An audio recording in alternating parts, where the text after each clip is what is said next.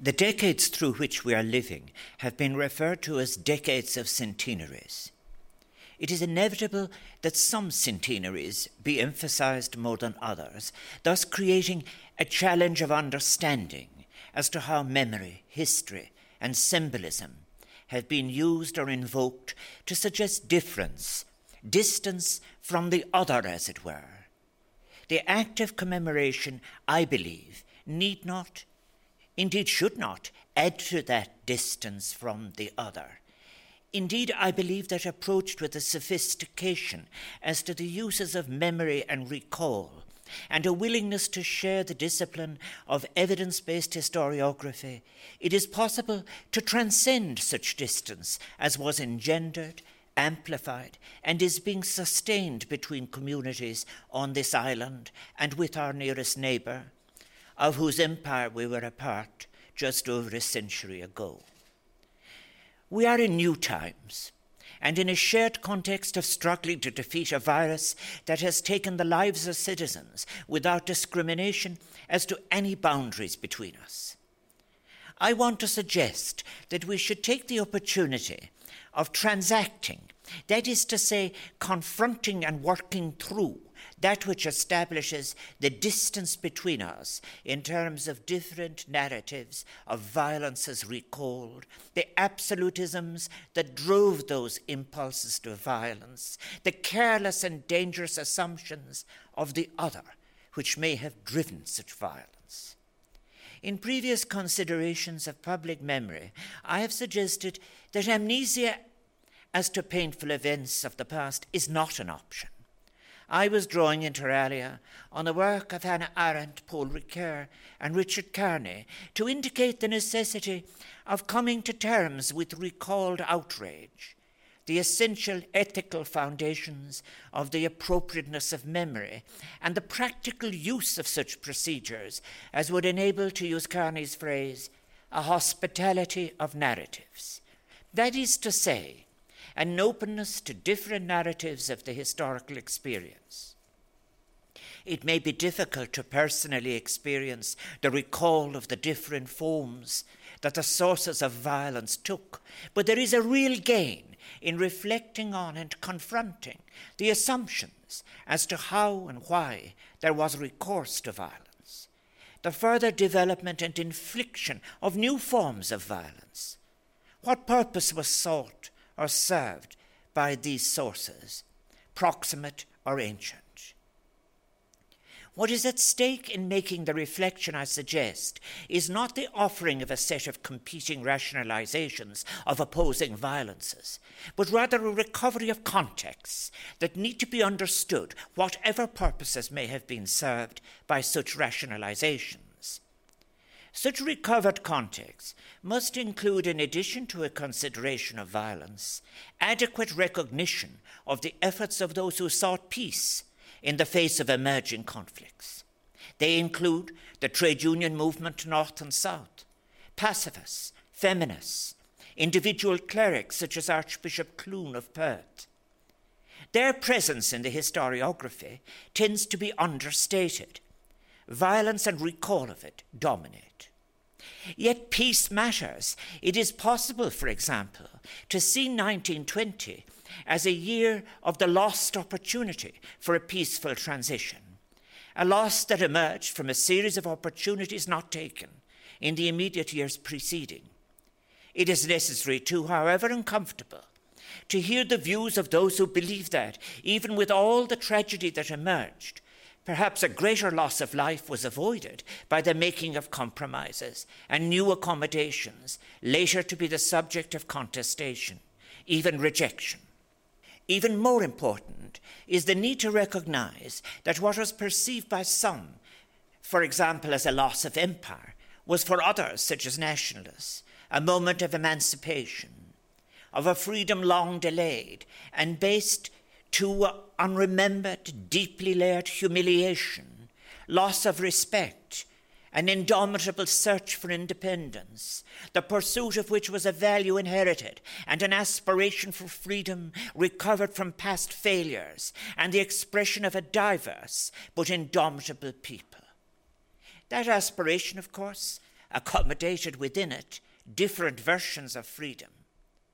The result of excluded narratives or perspectives led for too long to the domination of a sealed as opposed to an open version of history.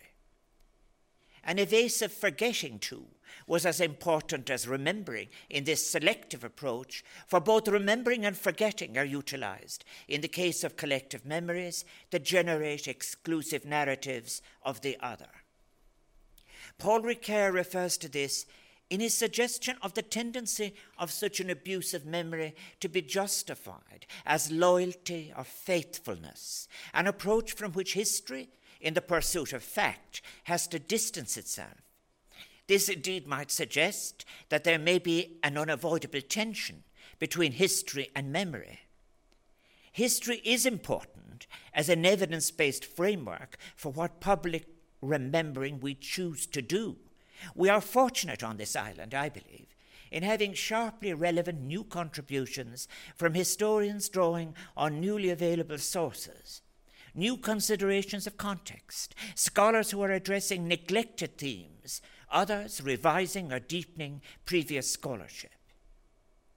Undertaking responsibility for the building of a capacity for achieving a hospitality of narratives is a task for us all I particularly want to commend the work in this regard here in Ireland of Johnston McMaster and his colleague Cathy Higgins and others, who are giving such a lead in developing cross community courses in ethical remembering, which run a timeline of historical events as a background to the contested contexts of differing public memories. I believe great results can flow from such engagement. If I may quote from a recent paper of Johnston McMaster on this topic. History requires ethical analysis, which in turn requires appropriate attention to context. Attention to context means that we cannot read history uncritically from the contemporary standpoint or current ethical perspectives. The perceived wisdom of the time needs to be engaged. As we set about the task of ethical remembering, it may be useful to ask why do we commemorate? For whom do we commemorate? And why has it become such an important ritual over the centuries? Heather Jones, in her contribution to the superb Atlas of the Irish Revolution, asserts there have been complex historiographical debates about the nature of collective memory and war remembrance, but the term commemoration has been less clearly analysed. John Horne argues that the practices of commemoration have their own history, which is that of traces left behind by the episodes that caused them and the changing awareness over time of their importance. In his book Commemoration, historian Seth C. Bruggeman calls commemoration the lingua franca of public memory encompassing the various ways we have imagined in monuments, ceremonies, festivals, pageants, fairs, museums, reenactments, to register deep regard for the past by those in the present. Un- unlike history, which is concerned primarily with circumstance, commemoration dwells predominantly in feeling. It could be argued, as Bruggeman does, that the diversity of rituals, objects, and customs that we associate with commemoration are all intended to give public feeling to what are otherwise often private memories. Commemoration, therefore, offers the opportunity to reflect, to look deeply at change over time, to provide an understanding of where things have been, where they are today, and why. The idea of commemoration is always correctly rooted in agency and the intent to accord importance to an aspect of the past. It is therefore an active concept encompassing social and cultural functions and serving, for example, as a bonding tool for enhanced social capital, employed for pedagogical purposes to spread awareness of historical events, and for some, acting as a form of retributive justice to honor those perceived to have been the victims. Commemoration brings to the fore a consideration of how the study of the past and our collective memory may be valuable to individuals, communities, and a wider society. Through commemoration, history helps create and nurture active, engaged citizens. I want to suggest that we should use the present context of the shared experience of struggles with the COVID 19 virus to be radical in our acknowledgement of what we have excluded, and that there is value in seeking to work towards an ethical task together, one of inclusion and respect, one that brings us beyond, relieves us of the burden of sectarian tendencies, past and present. In this decade of significant commemoration, we continue to be challenged to engage with our shared past in a way that is honest, authentic, and pluralistic. The complex events we recall and commemorate during this decade are integral to the story that has shaped our nation in all its diversity, at home and abroad. They are, however, events to be remembered that will be retold from many different standpoints, and it is through respecting these different perspectives in all their complexity that we can facilitate a more authentic construction not only of our intersecting shared history, but of our post sectarian possibilities for the future. While memory can be both constructive and reconstructive, that is to say, it is developed over time, built upon by age old acquisition of the distant senses, imagination, and thought. Yet central to the concept of ethical remembering must be the notion of authenticity. This, in turn, is nuanced by what Professor Ciarán Benson describes as the ever present warning that remembering, whether individual or collective, is always shadowed by uncertainty, and from a responsible moral perspective, ought to be accompanied by a knowledge of that possibility. The act of remembering invites, of course, risk of an emotional kind, even if executed in private. If executed publicly as commemorations, it has a wider impact. If the commemoration is to be hospitable to multiple narratives, to a plurality of interpretations, ground has to be given from earlier, even comforting, foundational myths upon which one's own personality and communal shared beliefs have relied. It seems to me useful to reflect on the purpose of the act of remembering as one prepares to issue an invitation to what is an increasingly diverse public to engage in the more public act of commemoration. Issues of the fullness of context in its being taken into account or being excluded cannot morally be avoided.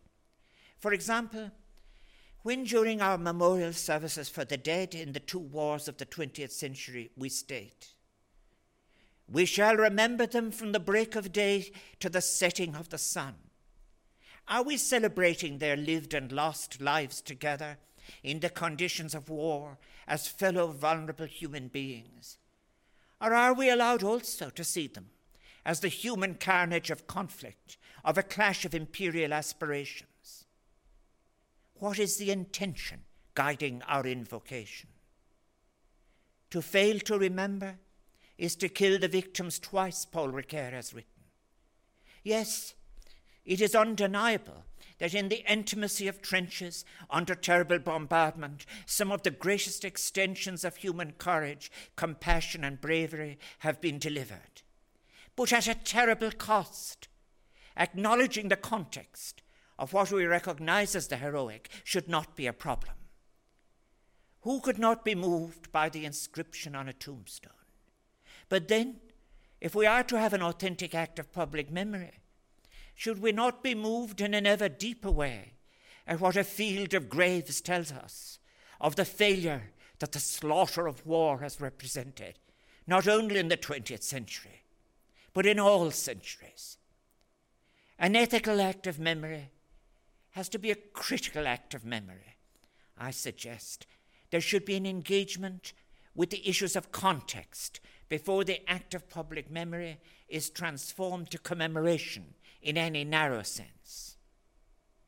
Commemoration is not only a public invitation, it is an act predicated on selection, The act of selection is challenging and poses choices as to what is appropriate or even a temporary excursion into collective memory. Such choices can never be neutral, nor is there any way they can be claimed to be objective. Thus, assumptions that guided inclusion and exclusion are best stated. What can be achieved, I believe, is a transparency of purpose, an honesty of endeavour in keeping open the possibility of plural interpretations and future revision based on new facts or original analysis. This is put very well in relation to 1916 in Ethics and the Easter Rising Again by Johnston McMaster and Cathy Higgins, where they write Remembering ethically is not just about remembering inclusively, honoring all the dead in the mystery of their humanness. It is about taking responsibility ourselves for the present and the future. We cannot afford to be controlled or dictated to from the grave but as human beings take responsibility ourselves for our own distinctive time, place, and world. Thus, the challenge is, for example, to take the peace that we have put on paper in the agreement we achieved over two decades ago and use it to achieve peace in communities. A peace that will make dividing walls redundant, allow our children to share schools, read history with respect for difference, and moving through such a shared respect, achieve the ability for a shared fulfillment together in the future, encountering on the way such understanding as is necessary and such forgiveness as is made possible. Commemoration itself can therefore be an important aspect of ethical remembering. However, discretion is required with regard to how we mark important historical events, particularly those that may be exploited for narrow political or partisan purposes. Indeed, some historians have rightly warned us against the perils posed to historical truth by any backward imputation of motives, any uncritical transfer of contemporary emotions onto the past. Time and again, we have seen how history can be used and abused for insidious, morally dubious purposes. As historian Roisin Higgins puts it, the fractious nature of the revolutionary period has created many possibilities for commemorative events as well as a great deal of potential for division. That is not to say that we should censor memory of painful events. To do so would be, at best, I suggest, amoral.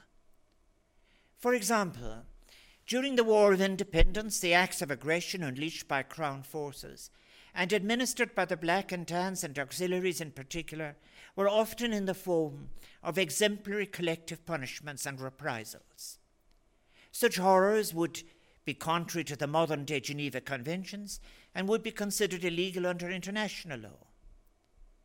Being as they were, an escalation of state approved violence, these acts became the mark of a policy and strategy of holding control. They were aimed at subjugation, installation of fear in a public that had in its midst those that sought and were fighting for independence.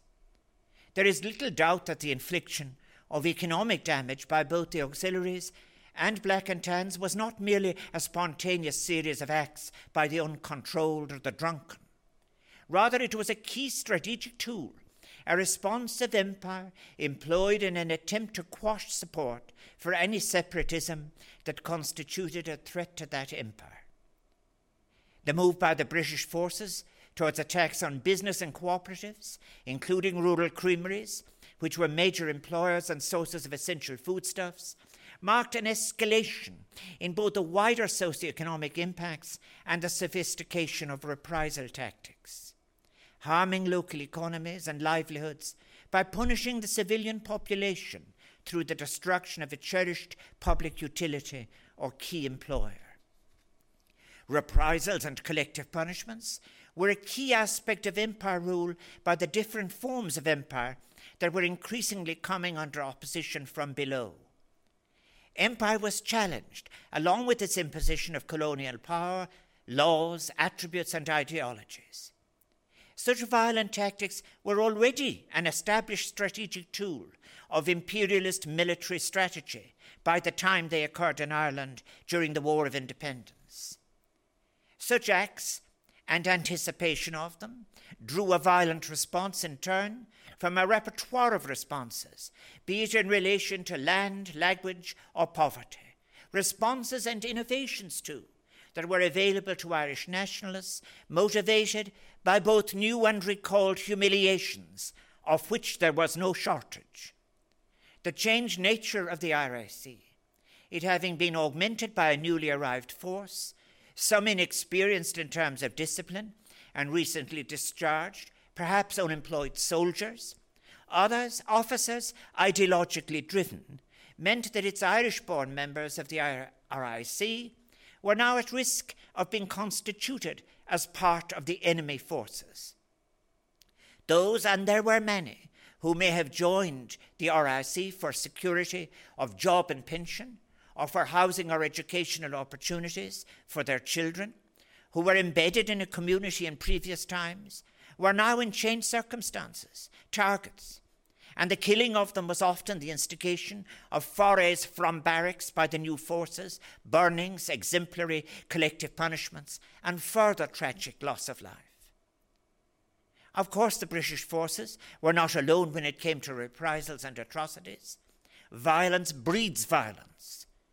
Cruelty is learned, and indeed the history of Irish republicanism is one in which the callous disregard for human life has been displayed on too many occasions, with civilians often constituting the target in what is often termed the Irish struggle. War is always ugly, and posthumous glorification is neither desirable nor morally sound.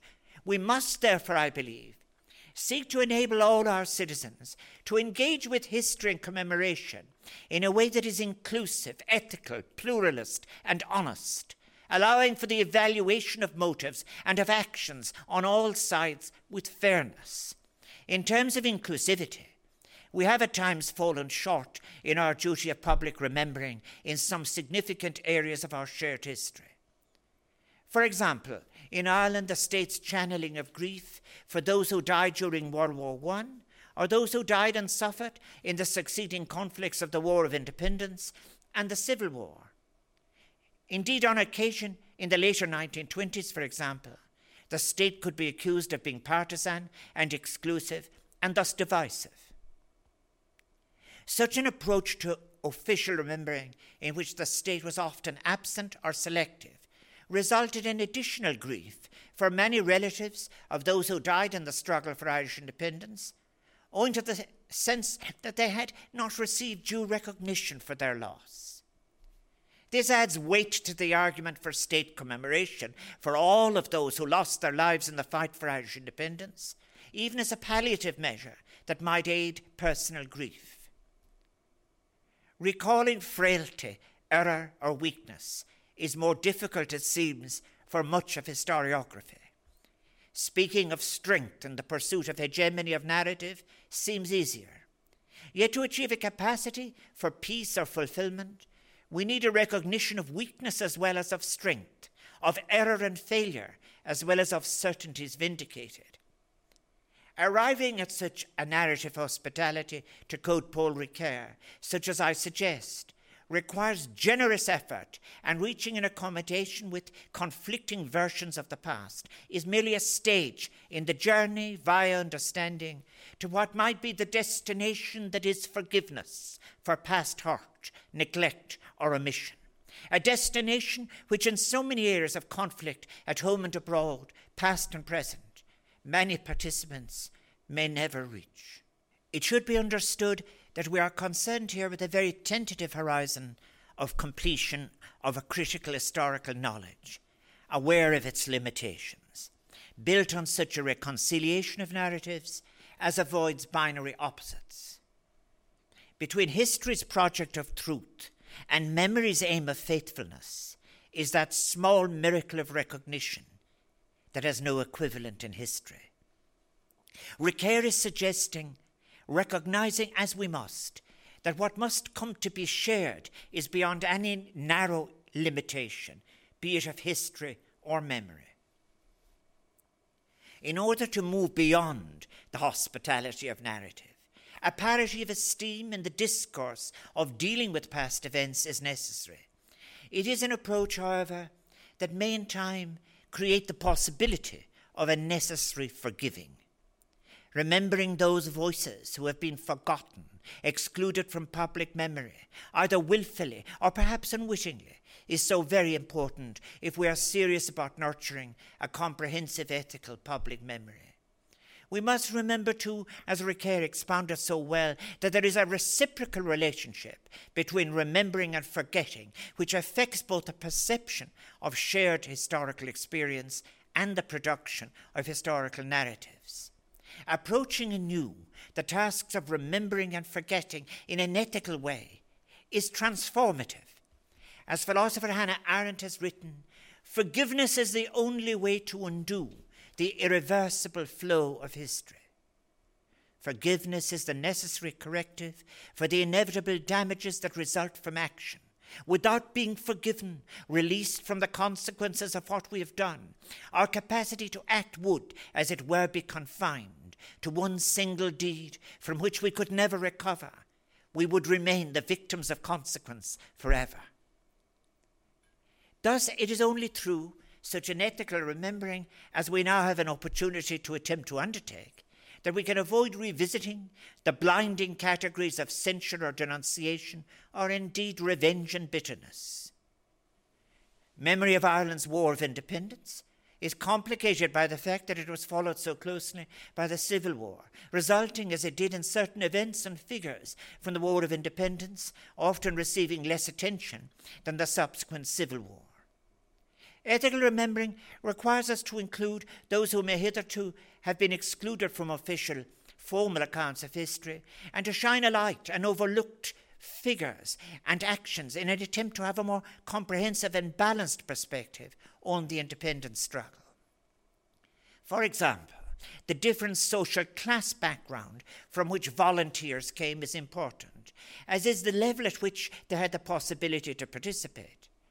Those who participated in the struggle for Irish independence constitute a long spectrum that stretches from academics of emancipatory disposition through insecure smallholders, agricultural labourers with little rights, to shop boys and trades. They each sought independence, I suggest, through the prism of their social class experiences. A central dimension of ethical remembering is a refusal of any kind of conscious or unconscious amnesia, not only of persons, but events. Indeed, to reject important, if painful, events of the past is to deny those affected by them recognition of their losses or the right to have memories of those losses. I repeat that I believe to do this would be counterproductive and potentially immoral. Ethical remembering entails, too, the inclusion of the voices of the marginalized and the disenfranchised in our recollections of the past. It must show a willingness to do justice, for example, to the essential roles played by women in this period that we now commemorate. Sinead McCoole has written that women were, quote, the eyes and ears of the conflict, providing safe houses, procuring arms, visiting prisons, spying, and relaying vital intelligence and messages. While we have details of this in their pension applications in the 1920s and in other decades too, their work in the struggle for independence was for too long neither recognized nor treated with any parity in terms of respect with male counterparts. Ethical recall should also include an examination of under researched or avoided areas, such as the violence against women that occurred during this period the examples of sexual violence that occurred during the War of Independence and the later Civil War can be viewed, as Professor Linda Connolly of Maynooth University has argued, as a dark secret of the period's historiography. Commemorations should not ignore horrific acts such as head shortening and sexual violence, including the raping of women. It is important, too, however, to recognize the complexity that arises in seeking to differentiate between what were strategic acts of a military campaign and what were, in particular situations, acts carried out from a mixture of motivations, acts of cruelty, old hatreds, envy, or greed. It is imperative that the Irish Revolution is not perceived as a war solely about or achieved by men. The civilian impact, where women come decisively into play, is so often neglected in the historical narratives of the period. The experience of women must be considered comprehensively, together with an examination of social class, if the commemoration of the War of Independence is to address seriously the most difficult questions of the past. Gender based violence occurred and was inflicted with cruelty. It is an aspect of the revolutionary period that has been hidden, suppressed, and denied for too long. It deserves a proper contextual examination. The assumptions as to what was to be the role of women in Irish society was, of course, to become a slow burning issue that would reveal so much of what was bad and exclusionary rather than what might be good and inclusive right into our own times. We must face the exclusionary nature of the state that emerged a century ago. We must muster the courage to face the role played by institutions, including religious institutions, in providing the fuel and the exclusionary language for what became confessionalisms that foster division, not cooperation. The ethics of commemoration entails inclusivity being placed center stage, an openness to dissonant voices and stories of the other, the stranger, the enemy of yesterday. We must also, through commemoration of the Irish centenary, face up to acknowledge and come to a form of reconciliation with some of the thorniest aspects of the struggle for independence and the later practice of that independence, including the lingering sources of violence, be they land based, local disputes, gender based, treatment of prisoners, and particularly those based on stereotypes of the other from both sides. I have written elsewhere as to how, in the British case, the stereotypes that related to the Irish and other colonized peoples involved the othering of people, cultures, and ideologies.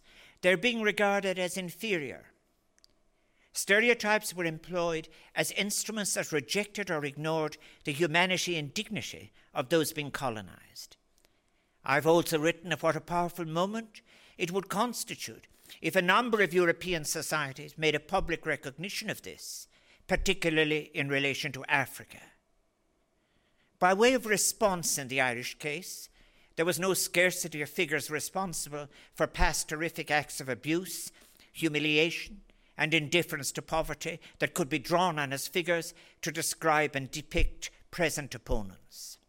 The othering of particular cultures, particular nationalities, particular attributes, and particular ideologies served, for example, as an insidious rationalization of and distorted logic behind British Crown Forces' acts of violence, such as the collective punishments and reprisals to which I referred earlier.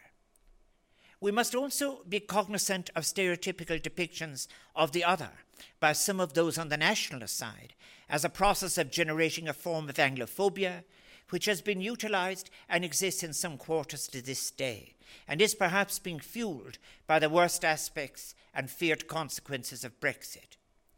Hibernophobia, as it is sometimes called, was a deep current in the late 19th and early 20th century Britain.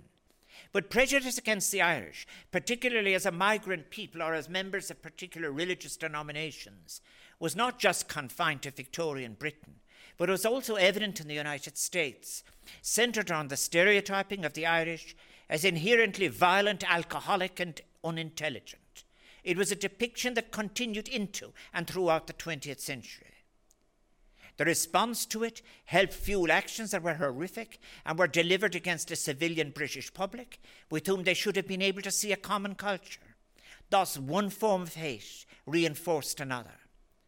There existed, it has to be recognized, a supportive intellectual tradition of pejorative attitudes towards the Irish by sections of British scholarship, which had been well formed by this period. It includes, for example, Scottish philosopher David Hume, who, having made a distinguished contribution to philosophy and its methods, that as an intellectual of influence could have made a significant contribution to upending such stereotypes. However, he was to write regressively in his history of England, the Irish from the beginning of time had been buried in the most profound barbarism and ignorance, and as they were never conquered, even indeed by the Romans, from whom all the Western world derives its culture, they continued still in the most rude state of society, and were distinguished by those vices to which human nature, not tamed by education, nor restrained by laws, is forever subject. Indeed, two centuries later, Winston Churchill, claiming a distance from Irishness based on an assumed superiority, would write We have always found the Irish to be a bit odd. They refuse to be English.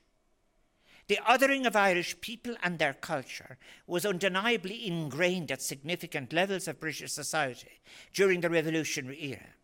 And in Ireland, this drew in turn a deep, hostile, and comprehensive othering of what might be considered English or British or alien. Clearly, the challenge we face all comes down in our present use of commemoration to the necessity of us making a new journey together based on better principles in terms of recalling history and memories. Such a task was well described by His Royal Highness Prince Charles on the occasion of his speech at a Central Remembrance Ceremony in Berlin recently. He ended his remarks with the words As our countries begin this new chapter in our long history, let us reaffirm our bond for the years ahead. Let us reflect on all that we've been through together and all that we have learned let us remember all victims of war, tyranny, and persecution. Those who laid down their lives for the freedoms we cherish, and those who struggle for these freedoms to this day. They inspire us to strive for a better tomorrow. Let us make this our common cause.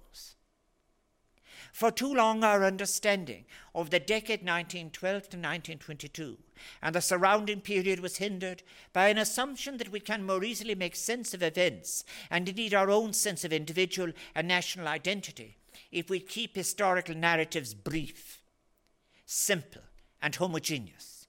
We must challenge the urge to oversimplify as we commemorate. Embracing complexity is important. Complex events demand a scholarship that respects complexity, that seeks to unravel perceived contradictions, rather than invest in or rely on simplistic reiterations that lead away from any deep knowledge and that may go on to assist in accommodating ideological manipulation. We must recognize, too, that in the context of commemorating, understanding and even empathizing is not the same as endorsing or valorizing. It is not about celebrating merely the actions of those who won. It seeks to gain a fuller picture of the events occurring during the decade leading to independence itself.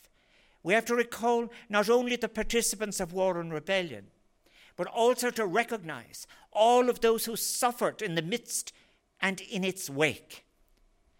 As Declan Kiberd has written, the stories of the past had celebrated the wrong people the smiters of the world rather than the smitten. If I may, in summary, then return to the tools we might use in our new journey together. I have referred in other speeches to the work of Richard Kearney in this area of ethical remembering and to his astute observation that engagement with the plurality and diversity of various narratives could, over time, contribute to a culture of forgiveness. Forgiveness, reconciliation, and healing must remain important and necessary objectives. They constitute our best realistic hope of coming to terms with the past. Forgiveness is difficult, but not impossible. The purpose of forgiving, as Hannah Arendt saw it, was to diminish a past event's capacity to deprive one of the realistic possibilities of the present or the imaginative possibilities of the future. Forgiveness is not an abstract act summoned up by an individual to address a particular wrong. It is a conscious, even painful act, and it can be the genesis of a new relationship forged between the forgiven and the forgiver. Engaging with the past is often not easy. On the contrary, it involves a complex negotiation of the manifold stories, memories, hearts, legacies, and emotions, for example, of all who recall the revolutionary period leading up to independence, or were or are affected by what is too lightly called the Troubles. finding a fair and comprehensive way of dealing with the past, one that will win the confidence and support of all, is a daunting challenge. However, it is a challenge that on moral grounds cannot be and should not be, I believe, shirked. It is the basis for us all, not only of hope, but for the achievement of a new version of a life, one of fulfillment for all on our island and for all in our neighbourhood. For the sake of the future, we must break loose from the snares of the past. In facing up to that challenge, let us ensure then that our approach is characterized by a desire to remember ethically, to view forgiveness as a true release from the past, and to move forward to a new chapter unburdened by any bitter memory of that past, free to make of our imagining an emancipatory, inclusive achievement in laying out conditions for an enduring peace. In that process of re engagement, we on this island of Ireland we share can, across a distance of a century, understand the events of a century ago as being about so much more than military or political actions. They also, of course, represented an act of imagination, a part of a social as well as a national revolution whose leaders were inspired by the idea of creating a very different, much improved Ireland, founded on the old republican values of equality and liberty. All of this was done in the context of a turbulent time in empire history, in which global challenges were being mounted to relations between those who ruled and those who were being ruled. It was a time of a mass destruction, of a pandemic, the wrongly named Spanish flu, of which people were afraid, too numbed, too busy in conflict to speak. It was the aftermath of World War I. Empires were being reforged, and across the world, an urge for self determination, including across the colonized world, was stirring.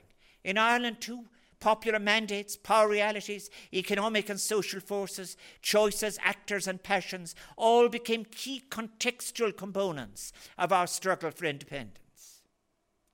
Opportunities for peaceful transitions were forfeited.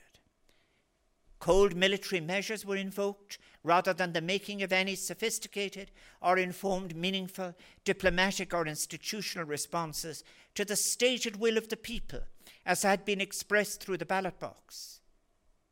While in the best of its rhetoric, in the hearts of its most selfless participants, it was an Ireland of equality and social justice that was sought, an Ireland of democratic citizenship and of collective participation. Succeeding institutions would contradict rather than deliver such outcomes. As we re engage with the ideals that lay behind this period in history, we are also invited to revisit our conceptions of what constitutes a real republic, a republic that would have solidarity, community, and the public world at its heart, a republic fit for a shared island of diverse traditions, hopes, and loyalties a republic that would acknowledge the state not only as benign, but as active, as a shared responsibility, and recognize too its vital role in actively improving the common welfare of all citizens. This conception of a shared island, of the state and the republic, is so much richer than any narrow individualistic definition of citizenship. And it is also, I suggest, closer to what the more idealistic leaders of this period of a hundred years ago had in mind. They, in their generation, included advanced thinkers, selfless women and men who took all the risks to ensure that the children of Ireland would in the future live in freedom and be fulfilled with their fair share of Ireland's cultural, social, and economic advancements. The passage of 100 years allows us to see the past afresh, free from some of the narrow partisan interpretations that might have restricted our view in earlier periods. We have a duty to honour and respect that past and retrieve the heroic idealism that was at its heart. We have an even greater duty to imagine and to forge a future illuminated by the unfulfilled promises of our past. This requires reviving the best of the idealism of this period so that coming generations might experience freedom in the full sense of the term freedom from poverty, freedom from violence and insecurity, and freedom from fear. May I conclude by suggesting that the time has come for such an ethics of narrative hospitality as might replace our past entrenchments on this island, that we make possible all the best of our futures together. We have in the past experienced lost opportunities in the context of reconciliation from our violent struggle for independence and what followed it. But we now have an opportunity, as we mark the commemorative centenary, to seek true lasting reconciliation on this island and build a bright, emancipatory future for all of us with our diverse histories and memories respectfully taken into account. As we continue to mark these pivotal moments in our nation's history, let us together cultivate memory as an instrument for the living so that we may realize a collective memory at peace, unburdened, reconciled, an ethical remembering with a special energy and capacity to replace our past entrenchments, as well as offering an openness to others. Let us together strive to nurture memory and remembrance as a strong foundation of a shared agreed future. Garamila mahagi galer, is barbanach don togreshe,